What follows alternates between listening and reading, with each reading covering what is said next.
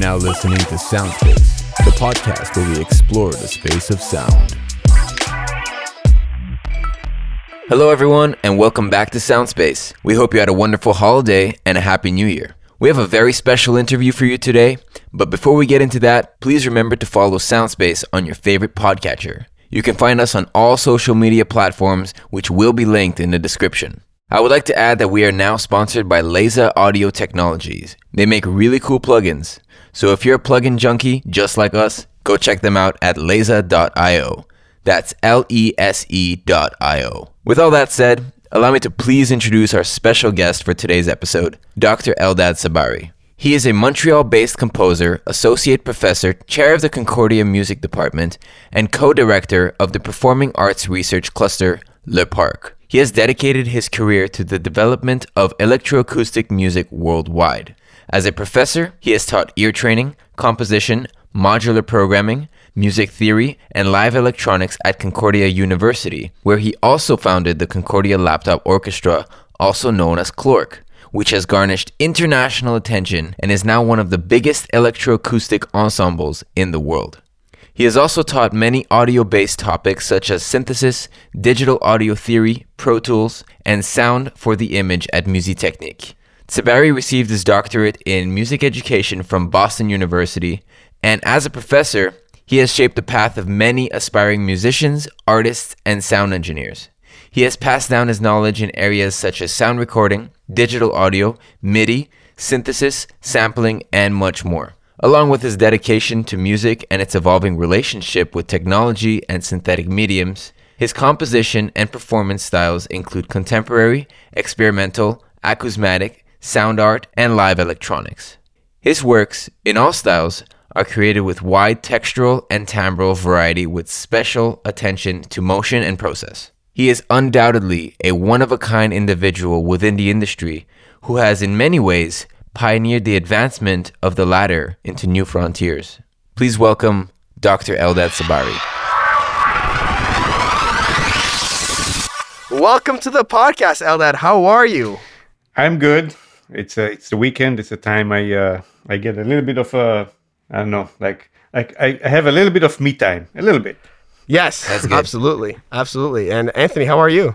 Been pretty good. Thank you. How about you? Good. Very good. I'm so excited. Uh, Eldad, uh, obviously you taught us both, and uh, now we're here interviewing you on Soundspace. This, uh, I would say, this podcast was conceived on the hopes of one day interviewing you. So we're very excited to have you on. Um, I really just want to waste no time and get to the very first question. When did you first start making music, and what was it about music that made you want to dedicate yourself to it? Because you've obviously been doing it for many years now. Yeah, well, I don't remember ever not having music and and like as a central uh, thing in my life. You know, growing up, my brothers and sisters have all kind of always played music around me, like you know, prog rock, uh, folk rock, just hard rock. You know, Janis Joplin, Led Zeppelin, you know, Pink Floyd, King Crimson. And King Crimson kind of grabbed me. I was like so amazed by King Crimson as, a- as a kid, and yeah, I think it's for a long time. I I I I thought that because of King Crimson, probably I mean like it's, it hasn't changed really. Um, King Crimson is the reason I'm I'm I became a musician eventually. Um, although at, at the, the later days they, they pissed me off a bit, but uh, but but they're still they're still running, right? You know, like it started in 1969, and they're still making music.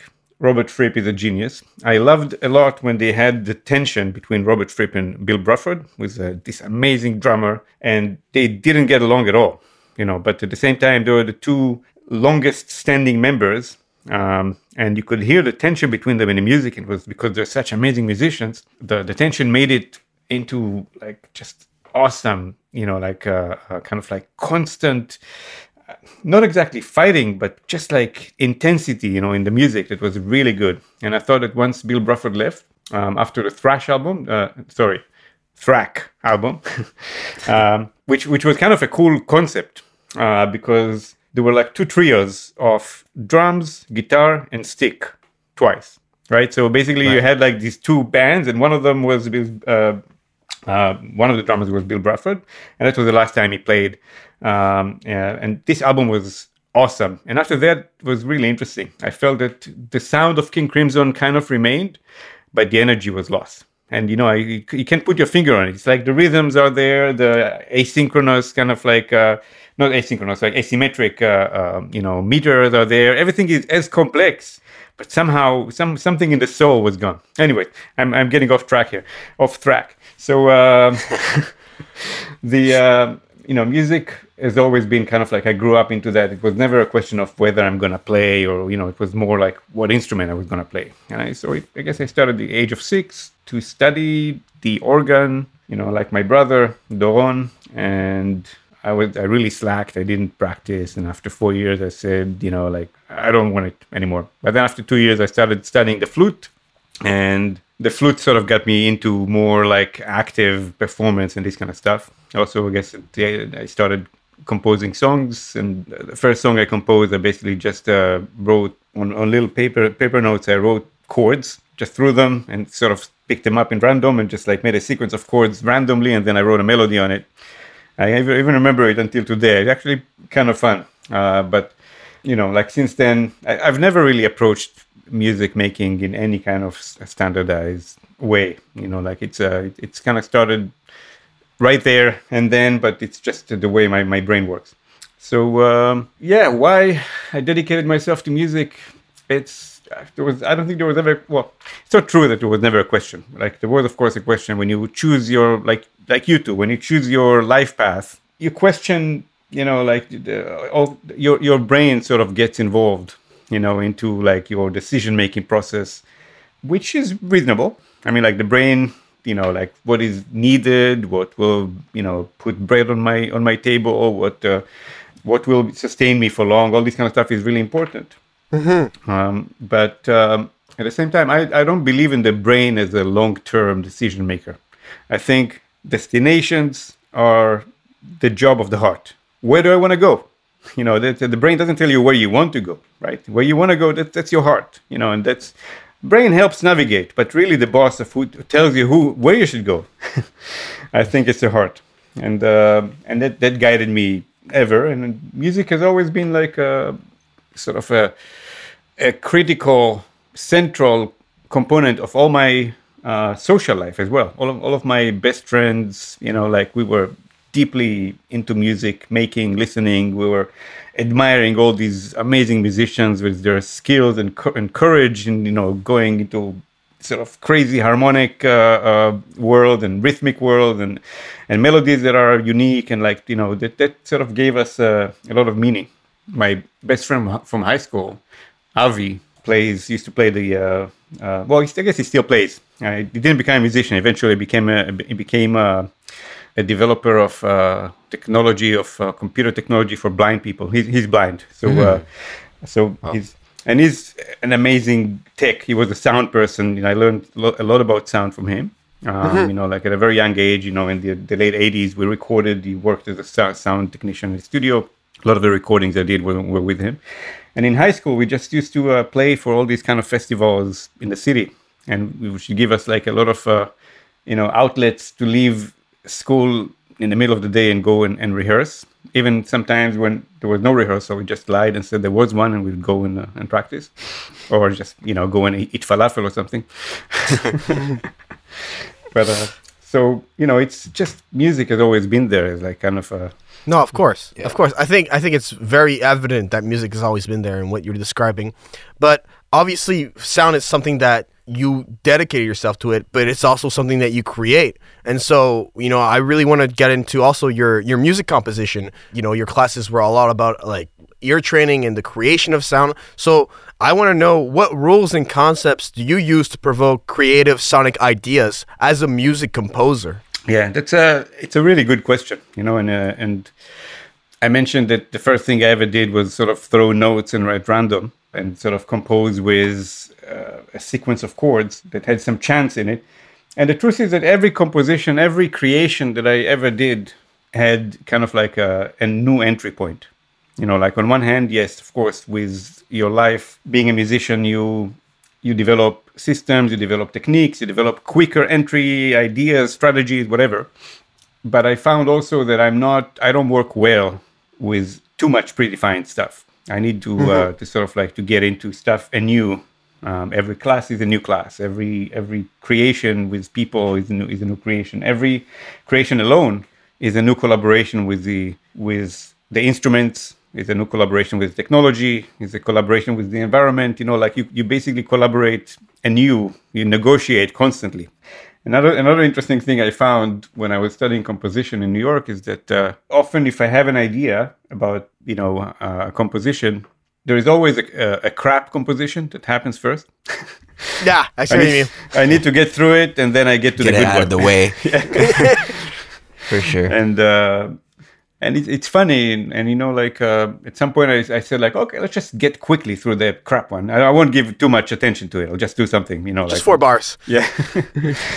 Sometimes these were actually the better ones you know so you don't even know like yeah but uh, I remember a particularly funny like lesson in, in that. I, I when I was still sort of making my way into the world of electroacoustics and I was submitting things to competitions to festivals and I had a, a, a commission from CBC um, to do like a piece. I can't remember how it happened exactly. If I proposed, or maybe NASA came to me. NASA is the uh, New Adventures in Sound Art in Toronto.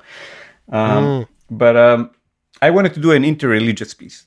I worked like for six months recording in churches, in uh, Buddhist centers, in synagogues, in in in, in uh, mosques. Actually, more outside of mosques, um, in in Jaffa, Ethiopian church in Jerusalem. It was really. I had interviews with priests. I worked in a soup kitchen, you know, and recorded there. Like I, it was a very meaningful uh, experience.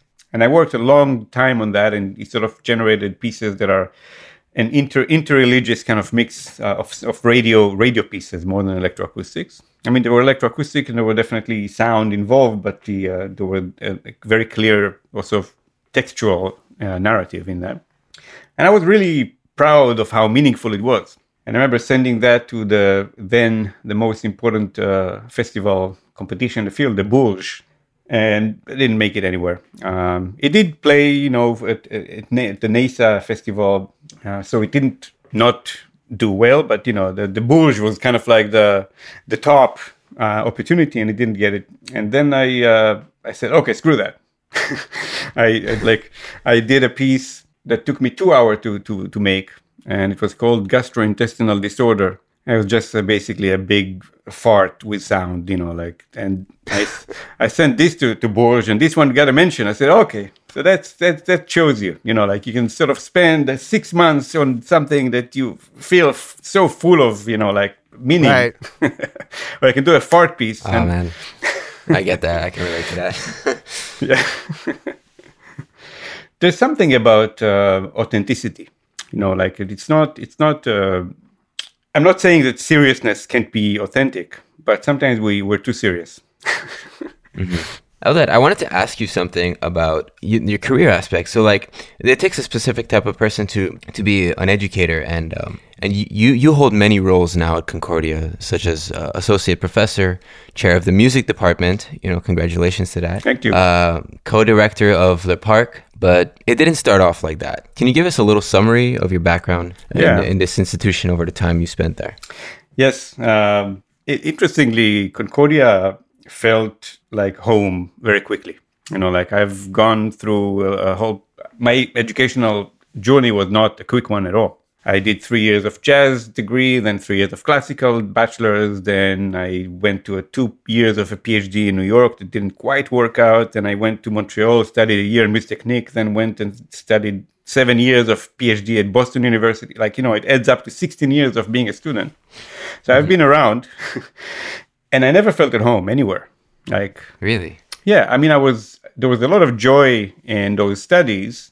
Um, I never felt like I didn't want to be there or anything, you know, like I, I, I appreciated every second, you know, in every one of these places, but I never felt at home. It was always, it always felt like I was an, an alien, you know, sort of, uh, doing my best to, to fit in, to, to be, validated you know even like you know it's kind of like somebody who comes from the outside and wants wants an in kind of thing and i excelled. Don't get you know i'm, I'm not saying that i uh, i didn't but it was a lot of uh, hard work but a lot of joy as well. I, I enjoyed every moment like uh it felt like a privilege you know that i I'm allowed, you know, and I think there is a history in that, I think, too, which has to do with, um, I think, growing up in Israel, you always feel, especially when you're, I guess, when your uh, origins are from an Arabic um, world, like the, in my case, Yemenite Jewish, that the culture that you come from is not as high, not as high culture as like the one that you study in school, which is all European, you know, primarily European. And you always feel like you kind of like you, you need to, to study hard to even validate your your existence within this world of thought, right, and culture. Um, and you, you don't even think about it; you just do it. It's, it's kind of like, oh, of course, you know, Yemenite poetry is not really deep. You know, that's of course it's bullshit, right? But it's, it's how you grow up believing. So I think going to university for me was just like a feeling of a, of a privilege that I, I was even accepted, you know. So there was a good side to that, which made me enjoy. It helped me enjoy like everything, you know. And now I know that it's uh, it's not right, you know, that uh, there is so much depth and interest in uh, in my origins and in basically in every culture. You know, the the sort of Western culture has this effect on so many places around the world it's kind of beyond the colonization that happened, you know, through imperialism. There is this colonization of culture and, and thought that happens everywhere, you know, like um, in Asia, Southeast Asia, um, in Africa, of course. And so, yeah. okay, I went far. Your, your question was much, uh, much more. It's okay. But, go as far as you want to go. but basically, when I came to Concordia, weirdly, I, you know, I was I was given an opportunity of, of like teaching the the first ever ear training for electroacoustic class at Concordia. Mm.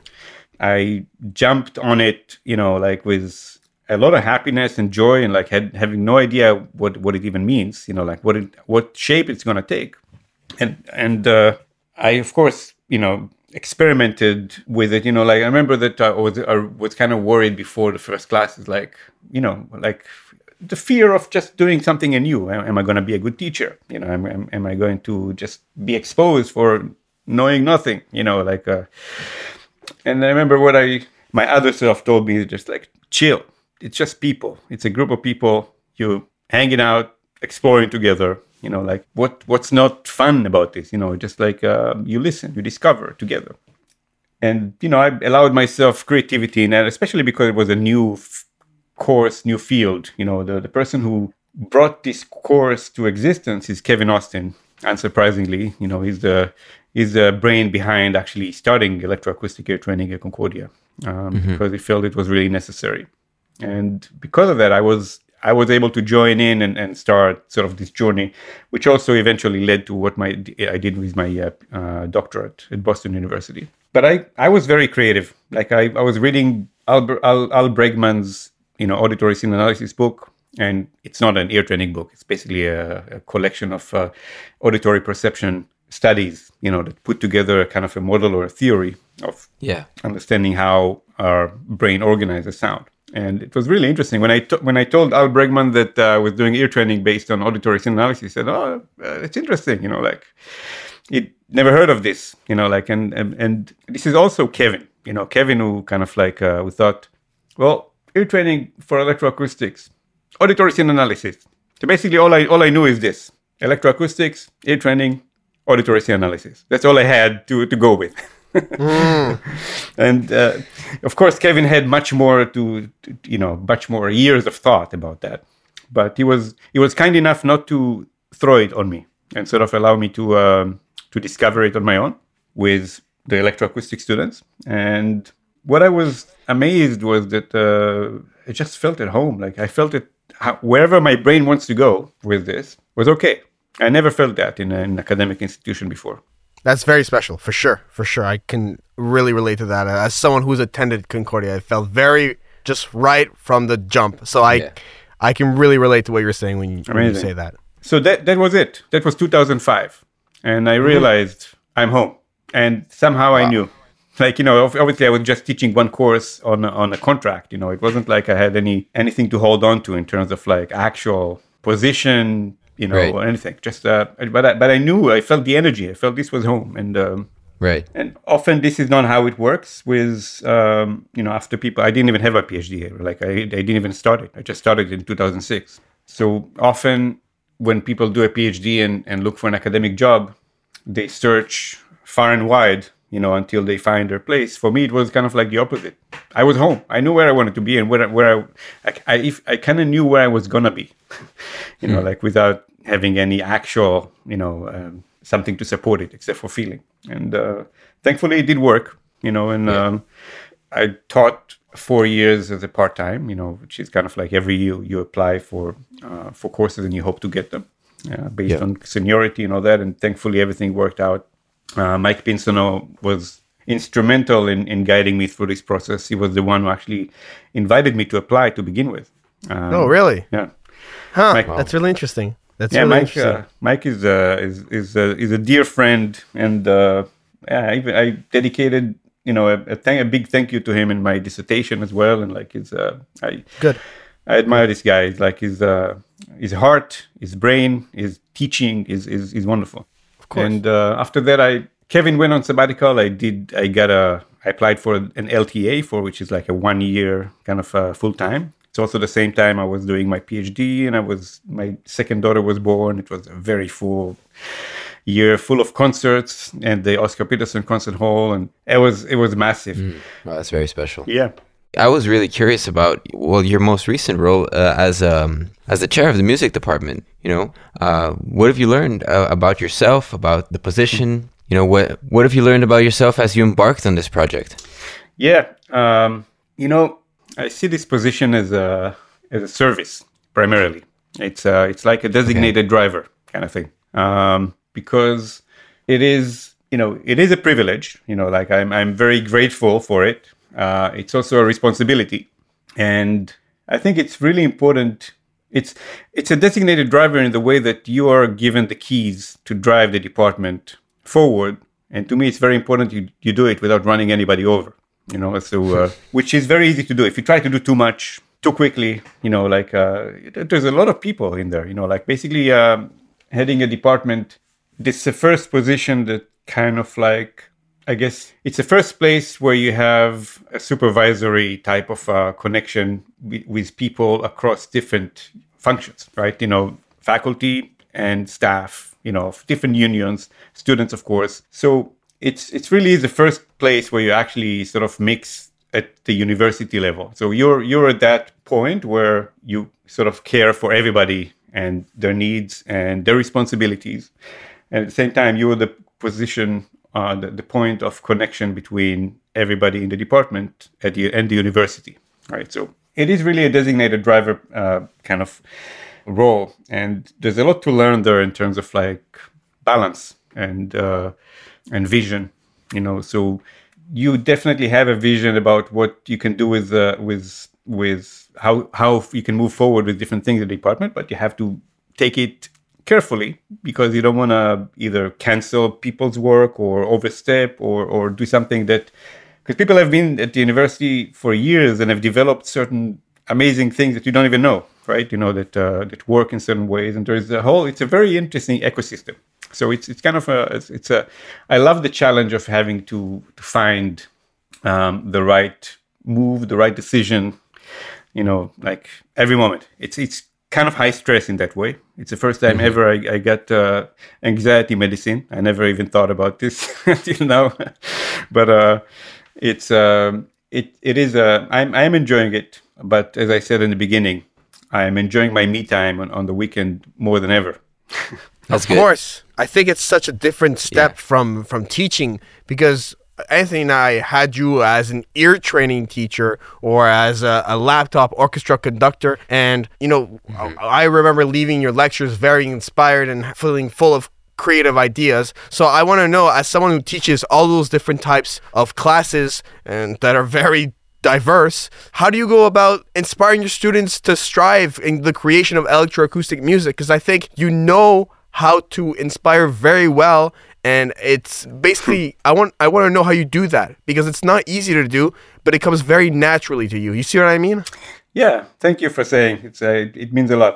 And uh, Of course. I you know I I don't at, at the foundation of of teaching for me is joy.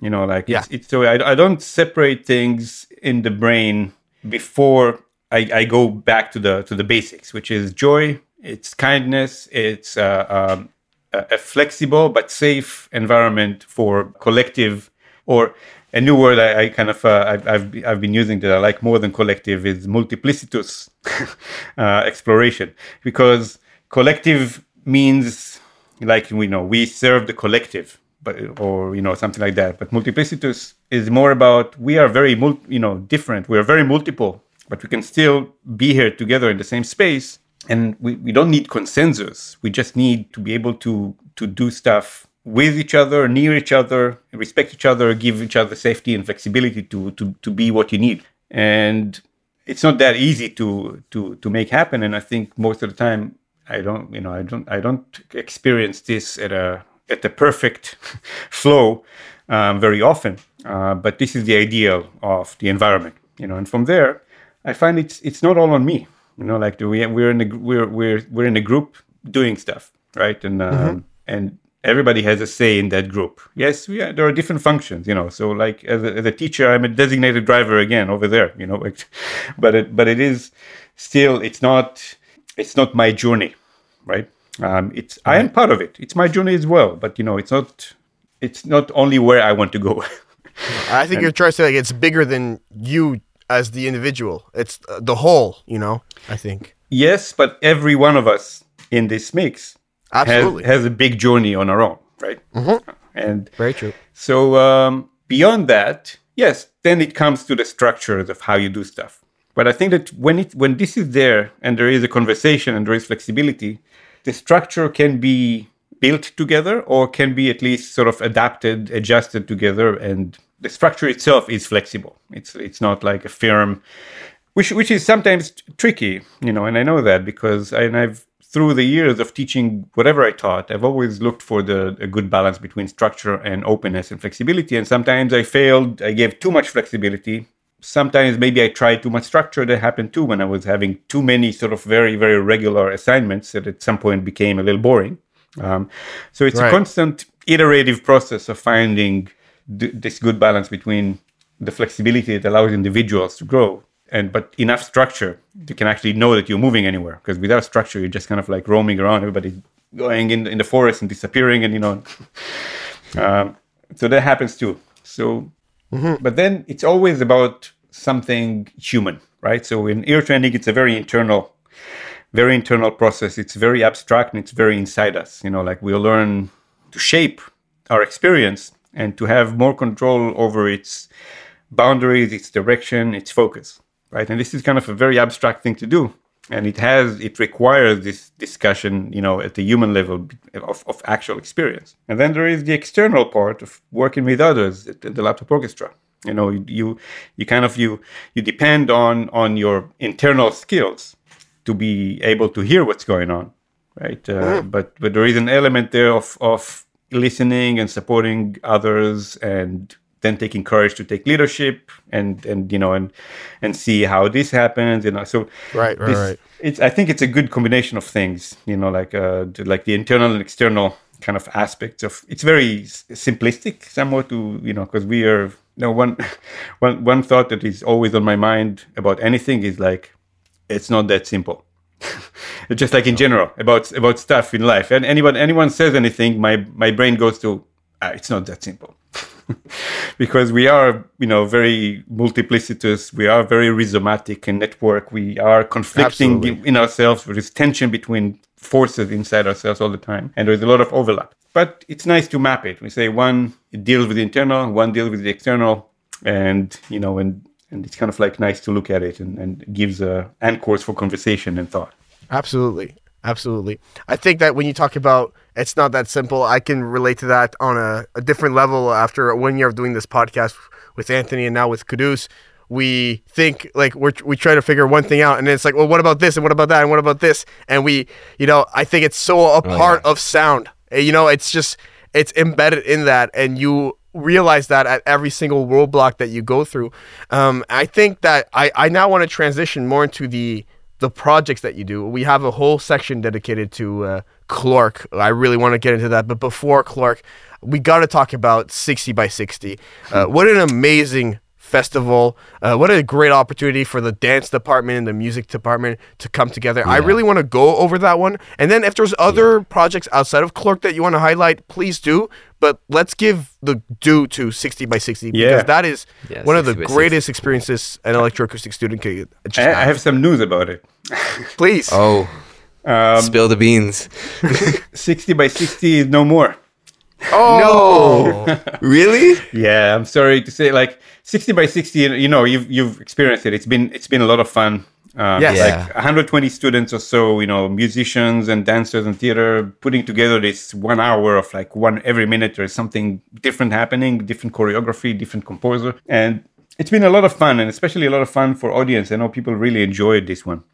And I'm a little sad that it happened. Sort of COVID put a stop to it first, but then, although there was um, dance students wanted to try to do a TikTok kind of version of that because TikToks are like one minute clips. I and, uh, remember seeing that on the mailing list. Yeah. Yeah, and yeah, it, they yeah. started, but it didn't actually uh, lift off eventually. But uh, this year, the dance department has changed um, with a new chair, with a wonderful guy Jens and um, Sylvie, who was uh, sort of championing the 60 by 60 until now. She retired, and Jens and Noah, the chair of theater, we sat and, and with Angelique Willkie, who is a dance professor I work with very closely. Um, we sat together and thought about the value of 60 by 60 uh, for like pedagogically. And Jens really wanted to to re-examine, and Noah also, because it's been well with us. It's been very easy at the electroacoustics. We just compose a piece, and then it makes its way to stage with this amazing, you know, uh, realization of movement and, and and fun and joy and drama. Um, on, on for us, it, it's been really good. For dancers and, and theater, uh, it wasn't as organized within the courses, which made it a little hard sometimes. Um, I think it was, you know, I think it was wonderful, but uh, but at the same time, I'm I'm I also want to do something that is more pedagogically um, valuable for everybody. That everybody loves Yeah. what they're doing, and like um, I understand that. Yeah, so for sure. we decided to go another way um, eventually and um, and do a course together. So there's going to be an improvisation course that is open for dance, theater, and music students because improvisation is the one thing that sort of like uh, um, is a shared The um, crossover. Yeah, Do you Yeah, I mean like see a live kind of uh, environment yeah, like it'd be a, a for both the musician? Oh, wow, that's really cool. So That's really cool. So pedagogically, that made more sense equally, kind of like uh, e- equitably for all um, three types of uh, areas. So next year is going to be a, a, um, shared course of uh, of improv course for dance, music, and, and theater students. I don't know how it'll look like, but you know, and it's going to be every year going to move from one department to another. Next year it's in the dance department. That's really exciting. Yeah. So Great. something will come, you know, like I know, like in terms of uh, a, a creation that will be like 60 by 60 in the in in, the, in that it uh, involves all three departments. But um, I don't know if 60 by 60 as it has been will will come back. But it, I, I I did enjoy a, a lot of like you know it's, I I waited for it every year because it was just like a fun show. Like every minute something new. Um, there was Yeah. a lot of really fun and funny things and very um, abstract and like it was interesting to see the abstract electroacoustic pieces um, with drama that was sometimes very fun and funny and then with dance that were sometimes more abstract as well but this combination of all of these things just made for a really nice kind of like uh, balanced show where every minute something new came and it was just light you know light and and, and impressive and like uh, yeah it, it was wonderful. But uh, something new will come Yeah, Of course, I, I really course. looked forward every year to the 60 by 60, like submitting or even just showing up to the performances. Yeah. My, first 60 by 60, I accidentally submitted. I remember this. I I didn't even this. realize that I submitted it, and um, I hear my piece there. It was- and you whoa. love and Yeah, it was it cool. was a good yeah, it was a good experience though to see it uh, And then- yeah. There was another year where I just didn't even submit at all, and it was selected. So that was funny. It was Yeah, cool. because there's a bank of pieces, you know, from Yeah. you know that is sort of from previous years as well, and I don't know, like there, there, there we may still do some stuff with them, you know, Okay. like um, I mean, they're there for that, right? So uh, Yeah. I don't see why you wouldn't uh, keep a bank of them. That's really cool. That's really cool. Uh let's let's talk about uh, a very, very exciting portion of the interview for myself and Anthony. This is a class that we Yeah, truly talking enjoyed. about performance. Yeah, exactly. So let's just talk about CLOrk, the Concordia Laptop Orchestra. Uh, I'll, I'll just open it up with this question. What was your inspiration and your motivation for even creating such a class? Because the, the minute I walked into that class, it felt magical. Uh, like, please tell us everything that's on your mind regarding that. That's like very, at a very important point I want to hit on this interview. Yeah, yeah. It was 2010, and there was still kind of like a trend of live electronics, laptop uh, performance, uh, sort of you know popping all over. There was not a lot, but quite a like there were quite a few laptop orchestras. In 2005, it's when Princeton Laptop Orchestra started, uh, and one or two years after the Stanford Laptop Orchestra, and actually by the same person, Ge Wang, who went from Princeton and moved to Stanford, opened. So they were kind of similar, but uh, and very different from from CLOrk. But there was a thing that was beginning there. Uh, Cybernetic Orchestra at McMaster with David Ogborn started in 2010 as well, I think. So it felt like there was an opportunity there for for something uh, cool, and I thought in the electroacoustic studies there was it was also an opportunity for expanding on the live electronics. It was just starting to happen in two in 205, like in the first year electroacoustic class, um, which was in, in smaller groups, and it's it's you know there is something very cool and very new at the time for electroacoustic and studio composers, right? You know, because uh, we spend a lot of time in the internal, in the, you know, with ourselves in the studio, exploring, you know, designing sound, trying different processes, you know, really playing uh, with like it's almost like practicing your instrument, right? You know, just like you do it, it's a very alone thing, and playing with others in real time demands something. Primarily demands a kind of fluency in your in your skills in in sound in real-time sound design and, and, and performance. So it's kind of like you've learned all the grammar, you've learned all the vocabulary, or enough at least. Now go out there and, and have conversations. And uh, Oh, I like the way you said that. Yeah, that's very perfect. This the way you put it. Yeah. yeah, and, and I heard that from like from s- students early. Like I did some interviews with uh, CLOrk students, uh, and you know they were say they were writing like uh, all these concepts that we learned in in 205 and 305 in the electroacoustic classes in, the, in about texture, about you know like uh, all of that was interesting in theory, but we actually lived it, and suddenly it all made sense when we had to sort of be part of it in a, in a live performance. So I, it took me a while to to get a good understanding of what's available. You know, like in, in this in this platform, both as an ensemble, as a creative entity, and as a as a class, because it, it is both, right? You know, as, as a as a creative entity, it performs all over the world in telematic and sometimes you know on location. Like it's recently it performed in the Cambridge Festival. It performed in the, the Hong Kong uh, based uh, Free Space Jazz Festival, which was really high prestige and wonderful and really a good experience. And we did that uh, just a few months ago. This was telematic, but so it has it's become this thing that is known out there, you know, an invited festival and stuff. But at the same time, it is a class, you know, and we we learn a lot of things in in this environment. But what we learn, like I mentioned before, it really depends on the group, you know, and uh, and always trying to to find a balance for all the voices, you know, in, in the group to uh, to have an expression.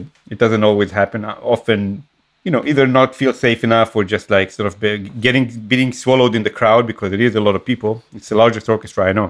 Like it's for I don't know any laptop orchestra that's 25 to 30 people. It's uh Right. Yeah, no, it was always big sounds, and I feel like every Reaper channel needed at least three limiters each. You know. yeah. Oh yes. And you know, int- interestingly, because you've been in the orchestra and you you remember how hard it is to hear yourself. You know, Yes. like, uh, like the, the monitoring is is an issue that is always Yeah. is always a consideration. It- during COVID, when the orchestra went telematic, this was fixed. Everybody could hear themselves just fine. You know, like at, at first, I started in smaller groups of five, six people because I didn't know how telematics would work with 25 people. But when we tried full orchestra, it was marvelous. It was actually the best ever because of that. People could hear themselves and could mix, everybody could mix uh, just as much as they wanted. So that's something to take away and, and bring into uh, into the physical domain. We'll see how this works. Do you think it'll ever go back to the physical domain or? Yeah, last year we did. Last year we were first. Okay.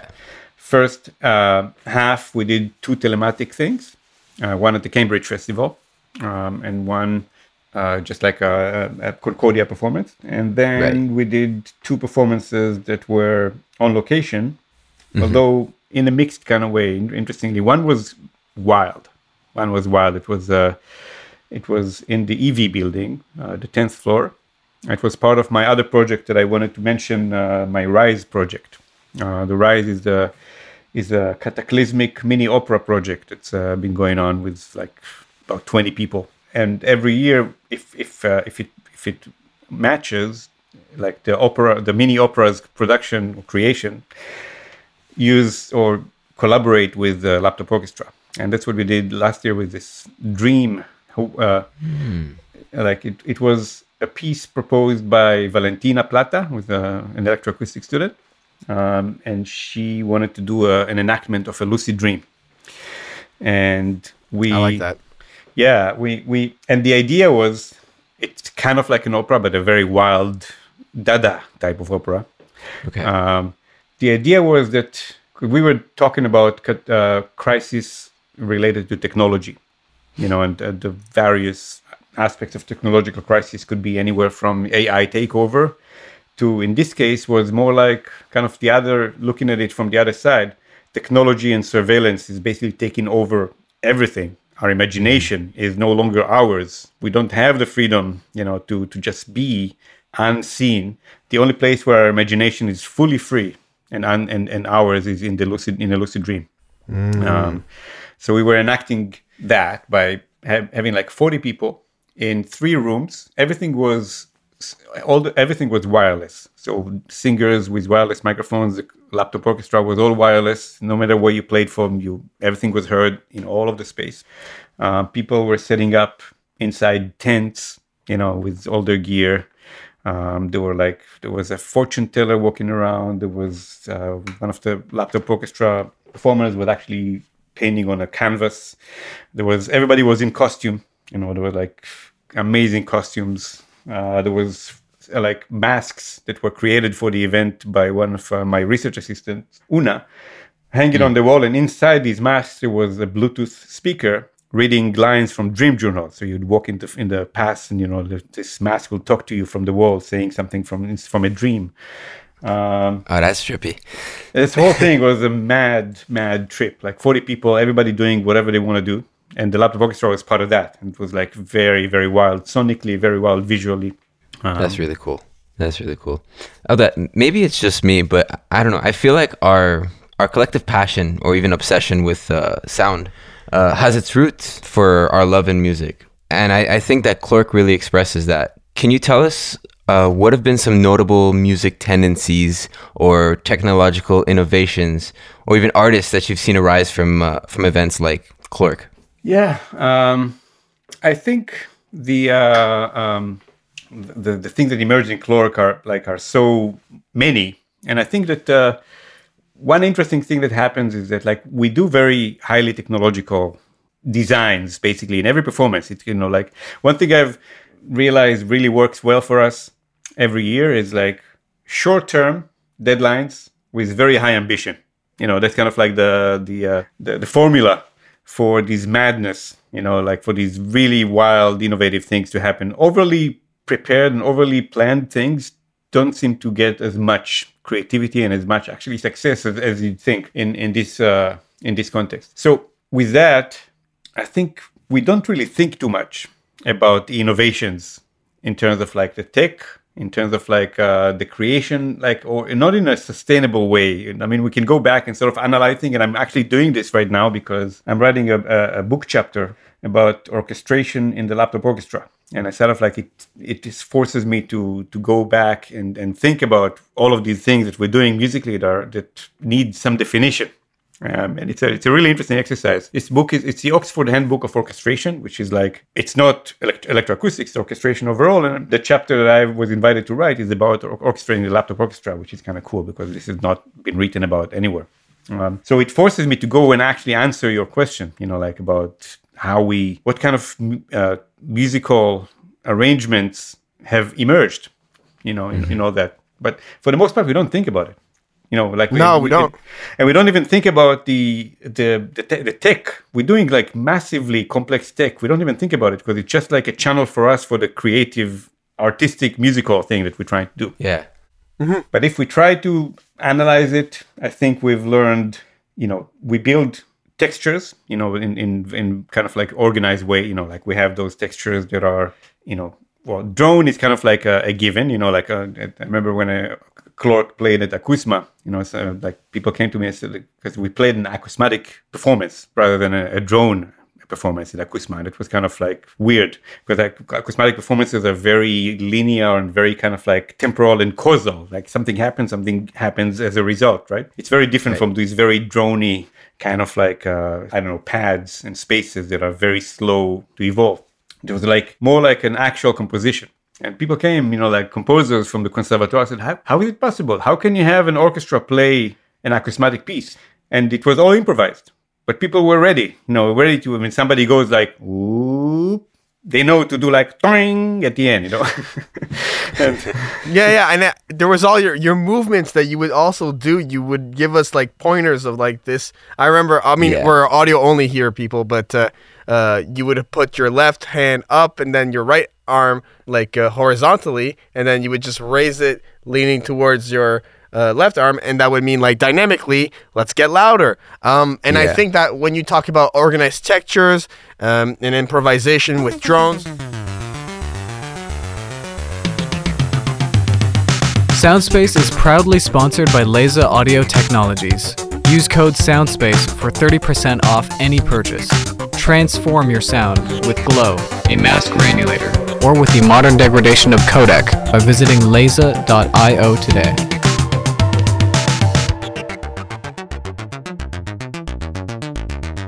it leads me to the next question. H- how would you describe group improvisation in electroacoustic music? You know, in the co- uh, in the context of electroacoustic music, and how does it differ from anything outside of electroacoustic music? And I mean, that's basically everything else as far as I'm concerned. I think those two are, you know, they contrast so much, and uh, your mindset is plays between the two. So I would really be interested to know your answer. yeah, uh, that's a, that's a good question.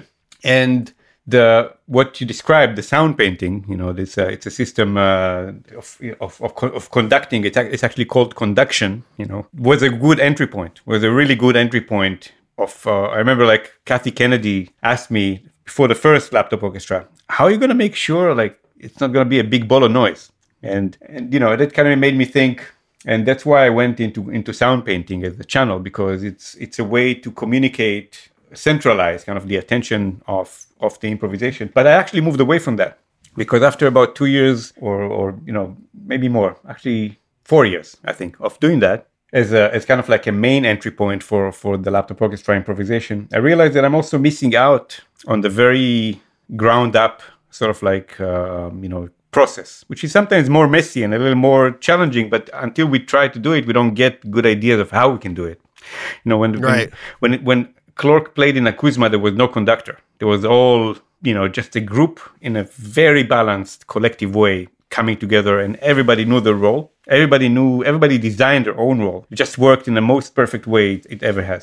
And I think what I've discovered through through the years, because right now um, CLOrk jumps into music making very quickly. You know, it used to be that uh, it took it some time to figure out how to be together. Now that Cambridge Festival performance that I told you about happened in the very first class because that was a date, and we just said like, okay, we're gonna do the impossible. Just like the first time we meet, we're gonna perform in a in a in a prestigious festival with a hundred Perfect. a Why not? Why not?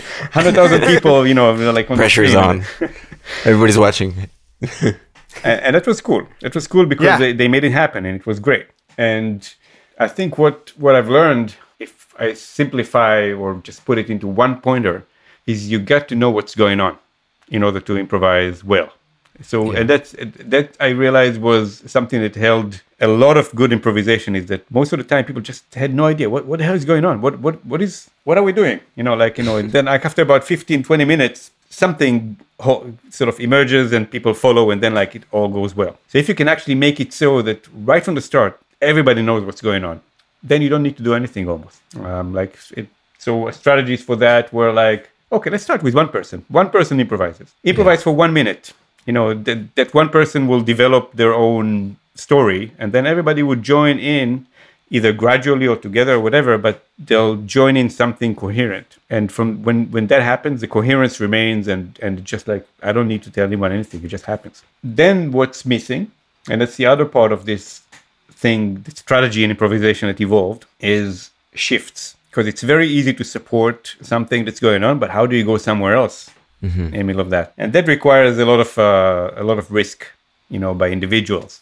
You know, like uh, um, somebody screaming suddenly. You know, like it could either just be fall on their face, nobody follows, and just they just screamed and no, nothing happened, or they can have the orchestra support this and sort of build on that, and then it's like you know. So the being together part now comes in just like that. You know, once we know um, how to enter, it's it's not work because everybody in the orchestra is already after two years of ear training and electroacoustics, and like they're very sharp and they're very skilled in their ears and to varying levels Yeah. with their tech. I, I thought I thought it was funny what you were saying because laptop orchestra is improvisation essentially, and uh, it reminded me like uh, last week I, w- I went to like a, an improv show where the viewers, me, were able to contribute. So I actually went up on stage and, and was able to perform some some uh, improv with some complete strangers. And like you said, like the key to improv is absolutely listening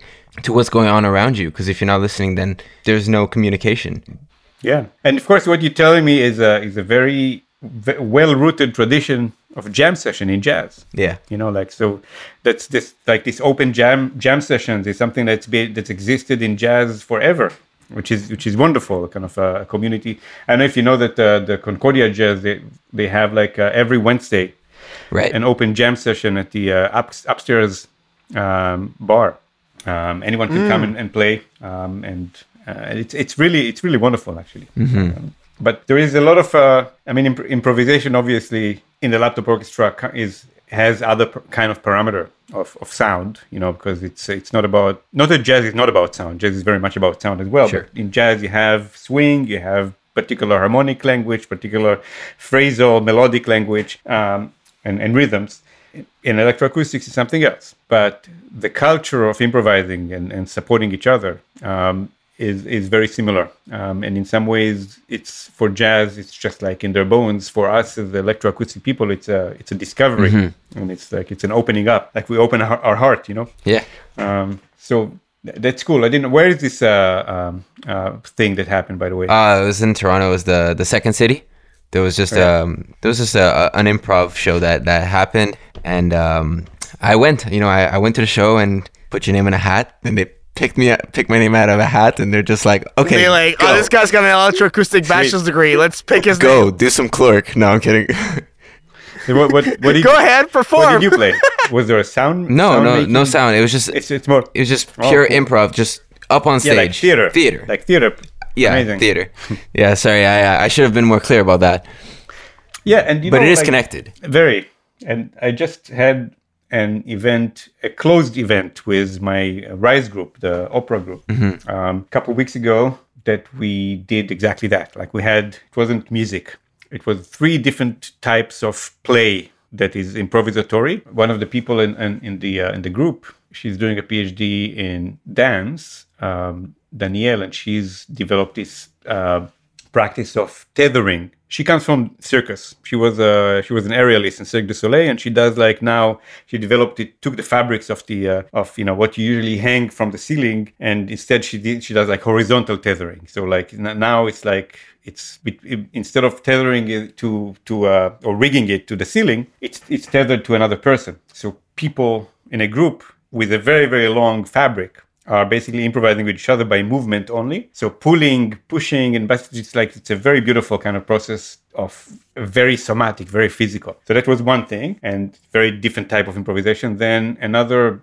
uh, member of Rise, who's a visiting PhD uh, student from Glasgow, Adriana, did uh, this beautiful thing with with vocal improvisation that is non-linguistic. So like you know, basically speaking, conversing in in different kind of gibberish and, and gestural sounds and and with movement and that was kind of like very open and very freeing also very stressful at the same time. Right. And uh, sure. and then we did a, a, a DVT session with uh, Mira, who's a drama therapist who does DVT is developmental trans- transformation. It's a process of it can be therapy, but it doesn't have to be. Okay. It's basically play. It's like taking adults into a play situation like kids. So we Im- imagine things, we draw things. We you know like uh, you know like she would say something like uh, you know I don't know, like a mushroom on the floor, and you know, and she'll say she'll start sort of like talking, like like kids do, like pre- um, like make believe kind of thing, Yeah. right? You know, like you you look at something, oh look at this mushroom, it's huge, and then like you know you go under the mushroom and like it's all in our so like you do it as adults. That's a lot of It's fun. wonderful. Yeah, yeah. You let the child So out. we did, yeah.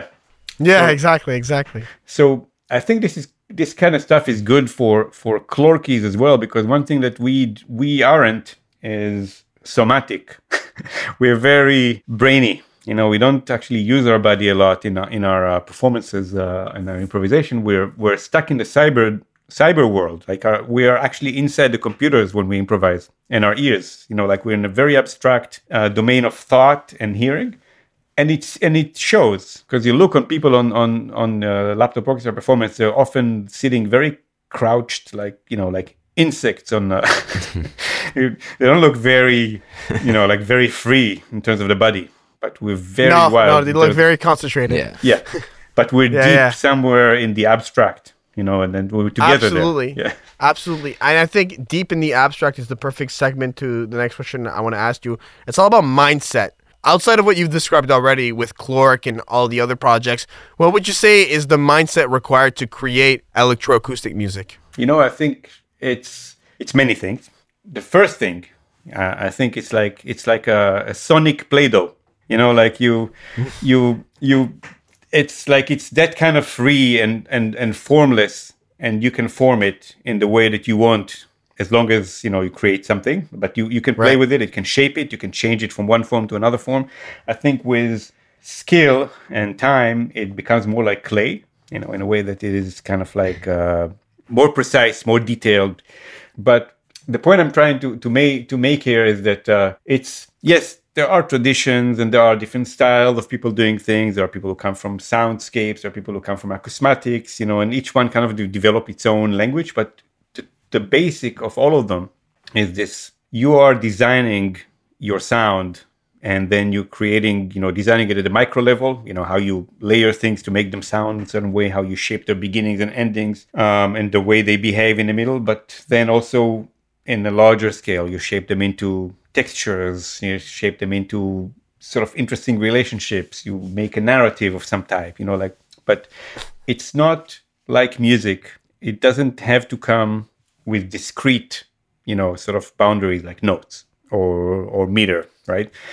And you know of course it's not that simple. I'll say again of course in music you can go you can go very electroacoustics with instruments right? And uh, and i find it uh, when when you guys you know like uh, the electroacoustic uh, people like us go into the the more instrumental composition classes I've seen the, the most amazing pieces in instrumental compositions come from electroacoustic students because of this kind of like you you approach this world from the world of of sound and from the world of sort of playing with you know with uh, with the parameters of sound uh, with the experience in timbre in space you know and space is a pretty deep thing so uh, deep. you know, I've, I've been recently thinking about the laptop orchestra orchestration, really thinking a lot about space. And especially because the loudspeaker is a very limited, like bodiless type of sound, right? You know, if you compare an, a clarinet coming from a loudspeaker or clarinet coming from a clarinet, they don't, they're not the same. Even though, like, you know, and, and one has a body, one doesn't, right? Doesn't matter how clean and how clear and wonderful the speaker is. One actually has a body, it's there. The other is like a ghost. And I'm, I'm not even talking about a stereo image, just coming from one speaker. It still doesn't have the same presence that a real instrument near you has. And it, I, I thought a lot about this, you know, like why? So the, in some ways, it's a limitation of this laptop orchestra, or basically the loudspeaker orchestra, if you can, if you want to call it that. It doesn't have to be a laptop as long as it comes from a loudspeaker. It loses its body, but at the same time, you have such freedom to take these ghostly sounds and spread them in such cool ways sounds to the ceiling you know speakers facing the ceiling you know uh, speakers at different levels you know like around you like doing the dome so you have the, the freedom of this virtual world to play with but Mm-hmm. one, th- one thing you, we, we can't quite get to is physical presence Absolutely. and that's uh, remember we had a, a show with uh, at, at McGill one time, um, and we were considering, but we really want to finish the piece like you know very strong. How can we, how can we f- really immerse people with our sound at the end? We can't. You know, can't make a big sound that will really immerse everybody. We'll just bring a real symbol, you know, just to bang it at the end, you know, or something like that, because something and and I have some ideas about why it's like that from the speakers, but uh, but I think it's less important right now. What's important is that it's a different mode of uh, of spatial arrangement. And as sound designers, electroacoustic people, we think about these things, and you know we we can enjoy the the the spatial aspect of instruments versus speakers and have that as a, as a contrast, right? We can have the, the spatial difference between a very immersive, uh, reverberant sound sort of flushed into the into the walls compared to very you know pinpointed point source. These kind of things that only us think about, you know, like uh, and but they're extreme. They have extreme power on our experience of of, of as a listener, right? And um, as musicians, you don't typically think about that. You do later, later on, but we we come to sound from the from this point. Absolutely. And I think when you talk about all of these different spectrums where electroacoustic music can be manipulated, whether it be dynamically and spatially, I think that one element I've always noticed in electroacoustic music versus any sort of uh, organized sound is the uh, unpredictability of it and how it constantly evolves. There's a sonic idea, and it's uh, uh, Danielle Savage spoke a lot about this uh, in her interview. I wanted to know, like, how do you go about preserving unpredictability in your creative uh, sonic ideas? You see what I mean? Because it's it has to always evolve, and it's always going to be on a new level when you want to evolve that sound. So, how do you go about that? Yeah, and I, and I think and I, I think by unpredictability you're talking about the I don't know the element of uh, Surprise. surprise. Yeah, so which I think is not completely unpredictability. I mean, if if it's unpredictable completely, it's, it's so I think I think it's more drama. You know, if uh, if like in a way that uh, which is a, a mix of predictable and unpredicted.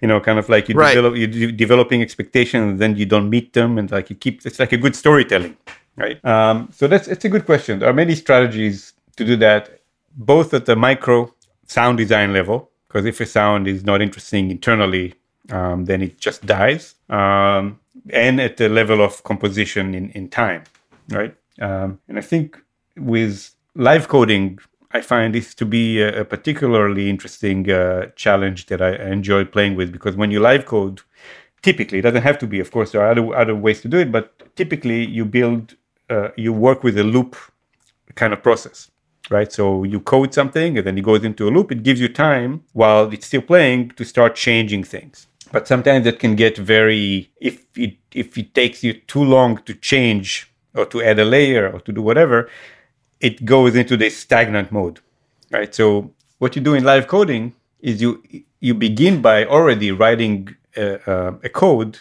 that has some algor- algorithmic kind of like uh, variation in it, right? It drops a note every like uh, you know randomly out of the eight eight notes, maybe one will drop every second bar or something. You don't know which, you know. Um, um, you add a process of a filter opening and closing in an asynchronous kind of like uh, format. So if, if the, the bar is like four beats, maybe the cycle of the of the filter will be 11 beats, you know, something like that. And so like then things like diff- things of different pacings and different cycles start interacting with each other. Like basically, you know, Steve Reich kind of like, you know, uh, was built in a very minimalist way, built all around the interaction of different timings, right? So you can add that to different things. At a certain point, wouldn't that be still? Uh, wouldn't that eventually become a pattern? I remember once you told us that like if you keep having the element of surprise constantly come into the the performance, it will eventually become a pattern and it will be expected. So, I mean, you Yeah, yeah, you- you're right.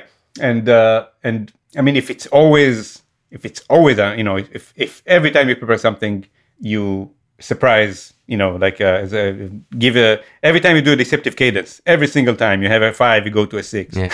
you know something like that.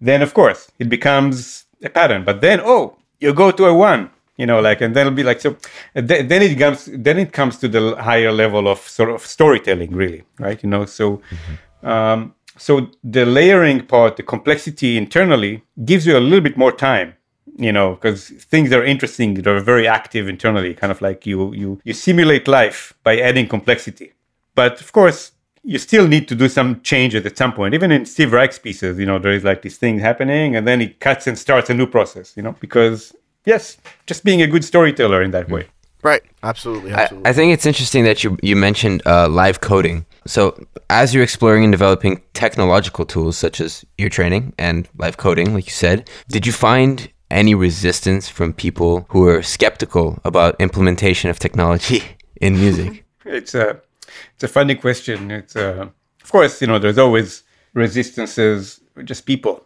But uh, I uh, my take on this is I have a very strategic forgetfulness. I don't really remember. I don't really store those moments when when there is resistances. I just do whatever and just move forward and I just do it anyways. Um, I don't. I I can't I can't pinpoint moments like that because I really don't store them.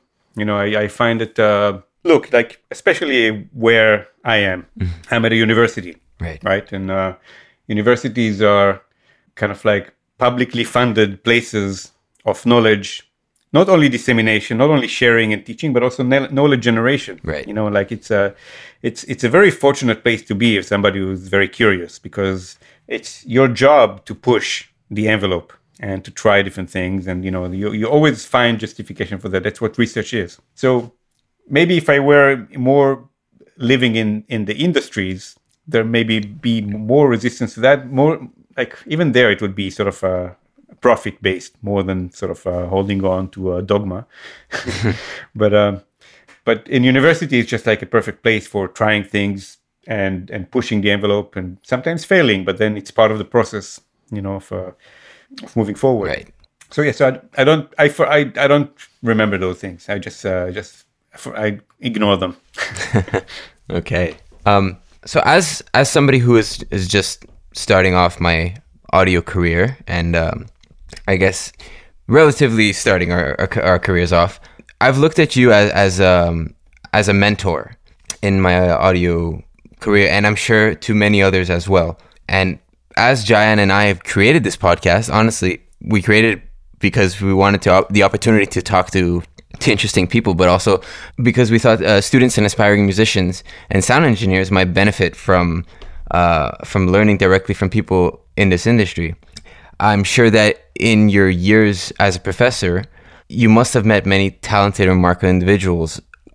What were some traits or characteristics you consider essential to thrive as students and later as professionals? Yeah, thank you for for saying. By the way, like I appreciate it, and um, yeah, I, I feel really privileged actually. Um, you know, by meeting um, you two, but throughout for many years, you know, obviously seeing uh, um, not not as many years as Kevin yet, but uh, but but I I've, I have been at Concordia now for 18 years, so it's like I've I've definitely seen people at different stages of their development and evolution and, and growth career wise, family wise, and it's always very inspiring to see. I think we we learn a lot from each other and about ourselves through through each other, you know, and, and the, the journeys that people are, are making. And uh, so to answer more specifically, um, the way I see it, I'll, I guess I'll speak first from my own experience, sort of like uh, um, growing, you know, as a as a academic, professional, whatever. I really believe that joy joy is, is kind of like a, a crucial not just for our health. It's like it's a very pragmatic Okay. aspect of, of our of our growth and our success. Like it's just contagious. You know like when when you uh, when you allow yourself to to feel the joy of what you do because you love it. And sometimes the joy of uh, of just like learning stuff that is outside of you you know it, it can be challenging and all that but uh, even through the struggle there's joy i think it's really it's not about showing joy You know, it's not about that. You know, showing joy so people like you and uh, and they want to hire you. It's not. It's not this. It's like the joy of like a real joy of like you're doing something that is special because you chose it because your heart chose it, and it's contagious. Like when you are when when you live that, it just opens up. Um, it's like it, it like it opens up the universe. It's almost you know like sort of a law of attraction kind of uh, kind of thing. Maybe not almost. Maybe that's what it is. And so I think this is like more important than everything as a, as a foundation.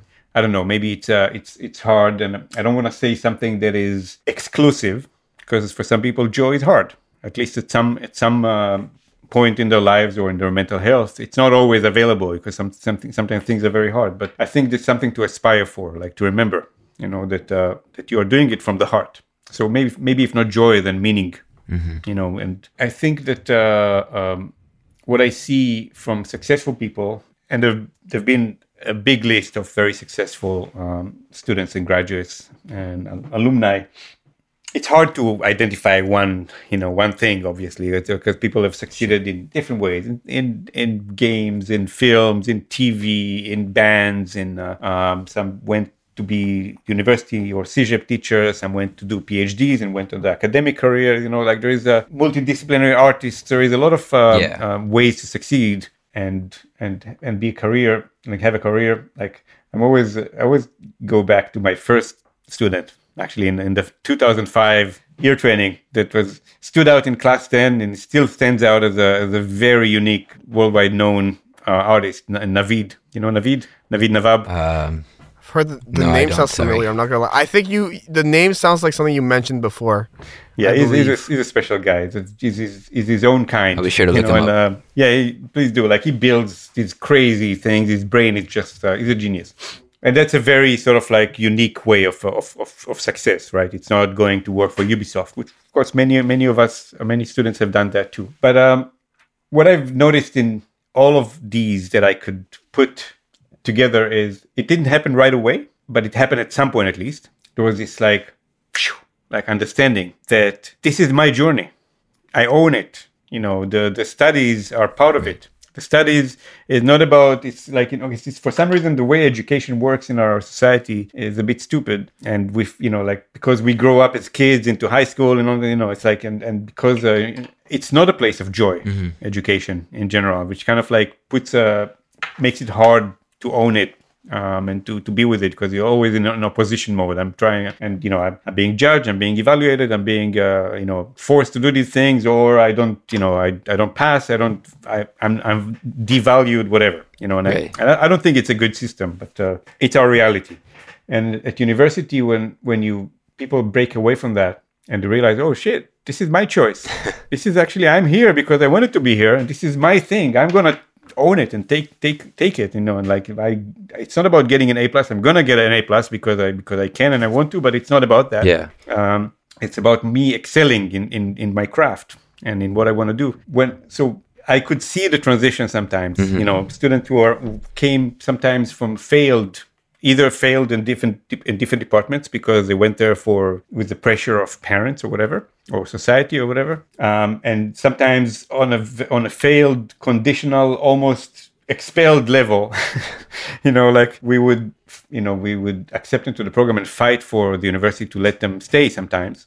Um, and kevin Oh, has- really? has been a very sometimes yeah there were cases like that too. And then they come to the program and wow they become like some of our best students you know and like and, and they, just like kind of like lift off from there That's amazing. um, and and sometimes in the program itself people who had like uh, i have some people in mind i won't mention names of course but uh, people who, uh, who were on one hand ex- very enthusiastic about everything but they never did the work so they always they were failing their courses just because they wanted to do only what what they find interesting um, and they would go to conferences and stuff. They were really excited about all this kind of stuff, but it just didn't know how to balance the uh, the work. I remember like telling telling one of the students who's now a superstar, telling them like, you know, I can see you really love this stuff. With these grades, you won't you won't make it. You want to go to a master to a PhD, that- that's not gonna cut it.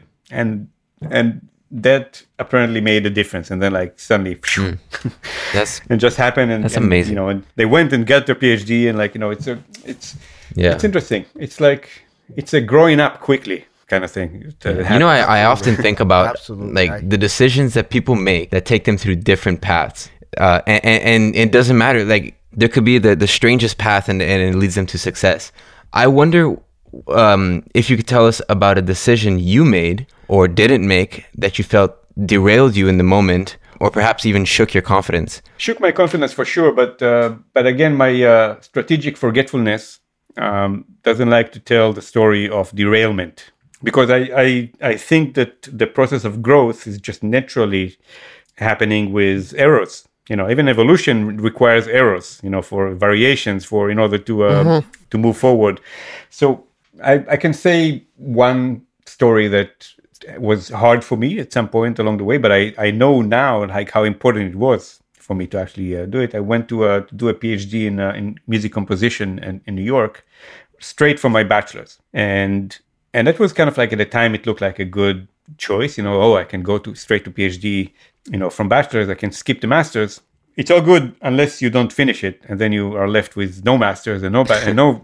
that happened to me. Like after two years, I realized, well, this is not exactly me. I didn't do badly. I did well actually. My GPA and everything Yeah. was fine, but I was a bit lost about what is it? What am I doing here? This is not what I want exactly. I was. It was a lot of very cool abstract things that I could not quite.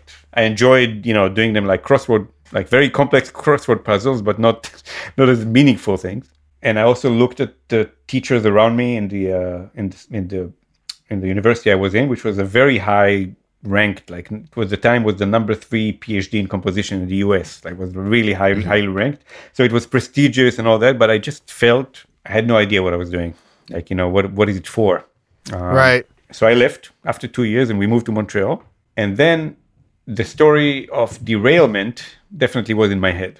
Like I felt like, oh, Yeah. I had two years of a PhD, but I have nothing to show for it. Like I don't have, I only have a bachelor's. All of my dreams, I want to teach. I want to, you know, like, they're, I'm kind of stuck right now. What am I doing?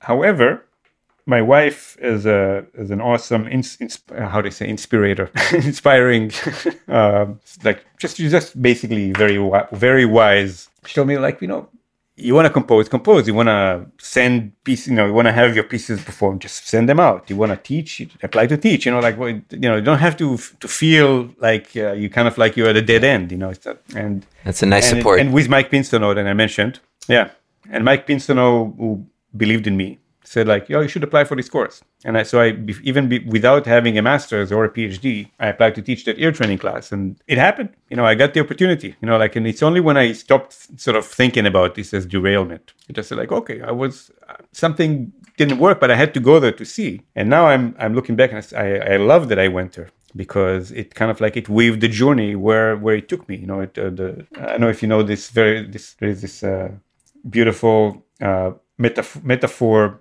There is a a rabbi who is telling a story about how how do lobsters grow. Just look up on the How on, do on the internet. Look on YouTube. How do lobsters All right, I'll grow? look that up.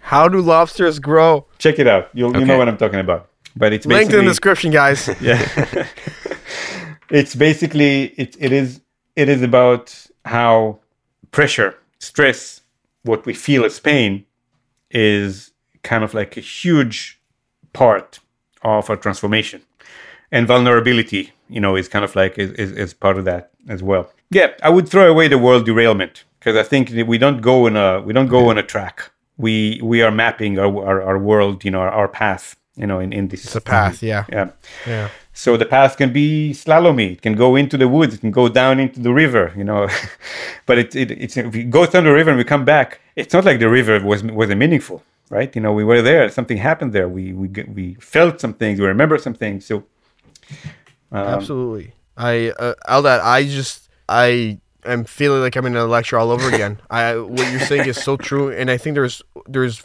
valuable lessons in here that um, graduates from the electroacoustic program, such as myself and Anthony, can really pull from. Even though we're, we're hosting, I feel like I'm I'm currently listening to this, and I'm feeling very inspired, and and I, I really think that the the electroacoustic program um, is a a source of infinite possibility when we meet minds like yours and you know there I, I met Anthony at Concordia and, and we very quickly saw uh, uh, a, a great connection between the two of us, and we grew and we learned and we fed off each other, and it's it's a it's great for that. And you know, if it weren't for that and people like you, we never would have created this podcast. So for that, I I want to say thank you, and I feel very inspired by what you're saying right now, and um, I I think that this is the the perfect place to just ask the. We have a a tradition here where we ask the the final question, um, and the question is. Um, what is your advice to people who want to get into the space of sound?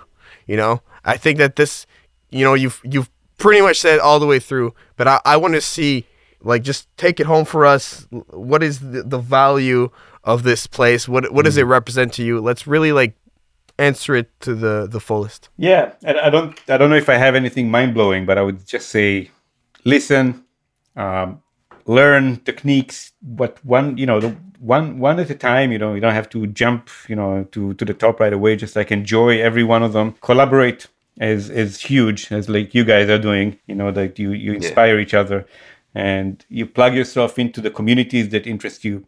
Um, for collaboration, for getting ideas, for um, you know, pulling each other.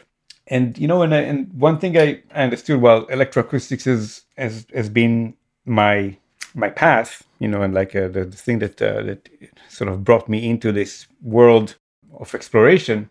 It's not really about electroacoustics. It, to me it's about people.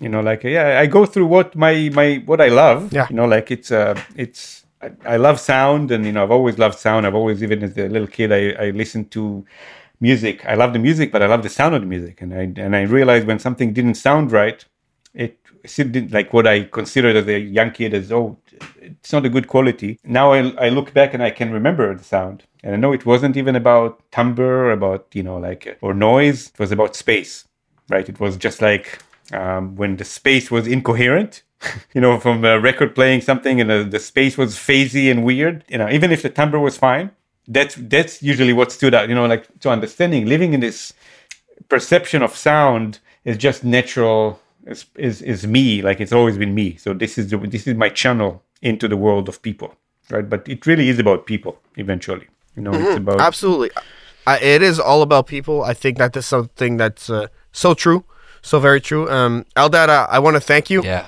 For coming on the, the Soundspace, uh, for kicking us off on this uh, second year of, of doing this. I don't think uh, uh, I don't think that we could have started off Yeah. uh, on a better tone as to the energy you bring, the mindset you have. Definitely. I was so happy when you when you responded and you said yes that when you agreed to come on. I was, Yes, absolutely, absolutely. Yeah, awesome yeah, Yeah. i really i really feel honored and uh, it's been fun yeah. It's been it's been a blast. It's uh it's been uh, absolutely amazing. If people want more of this and, and want to f- contact you or uh, want to converse with you, where can people find you online? Where can they follow you? Yeah, always. Uh, I mean, people can just email me, um, you know, or find me on Facebook.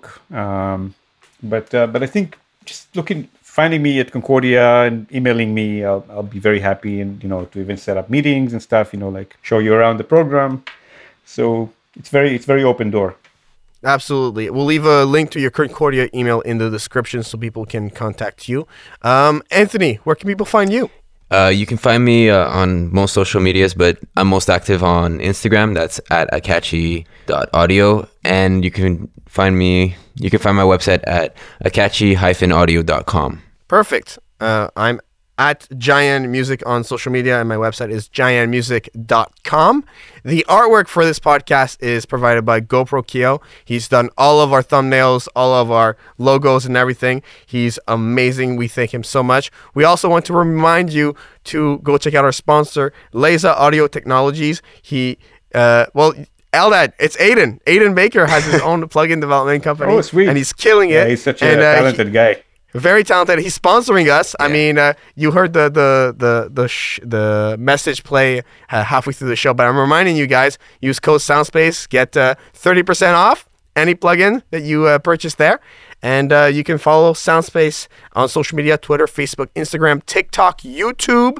Uh, we're on every single podcatcher. Give us a five star review. We appreciate all of your feedback, and of course anchor.fm slash soundspace is where you can find all of our episodes too. So for myself, Eldad, and Anthony, this has been another episode of Soundspace. Bye everyone. Cheers. Bye.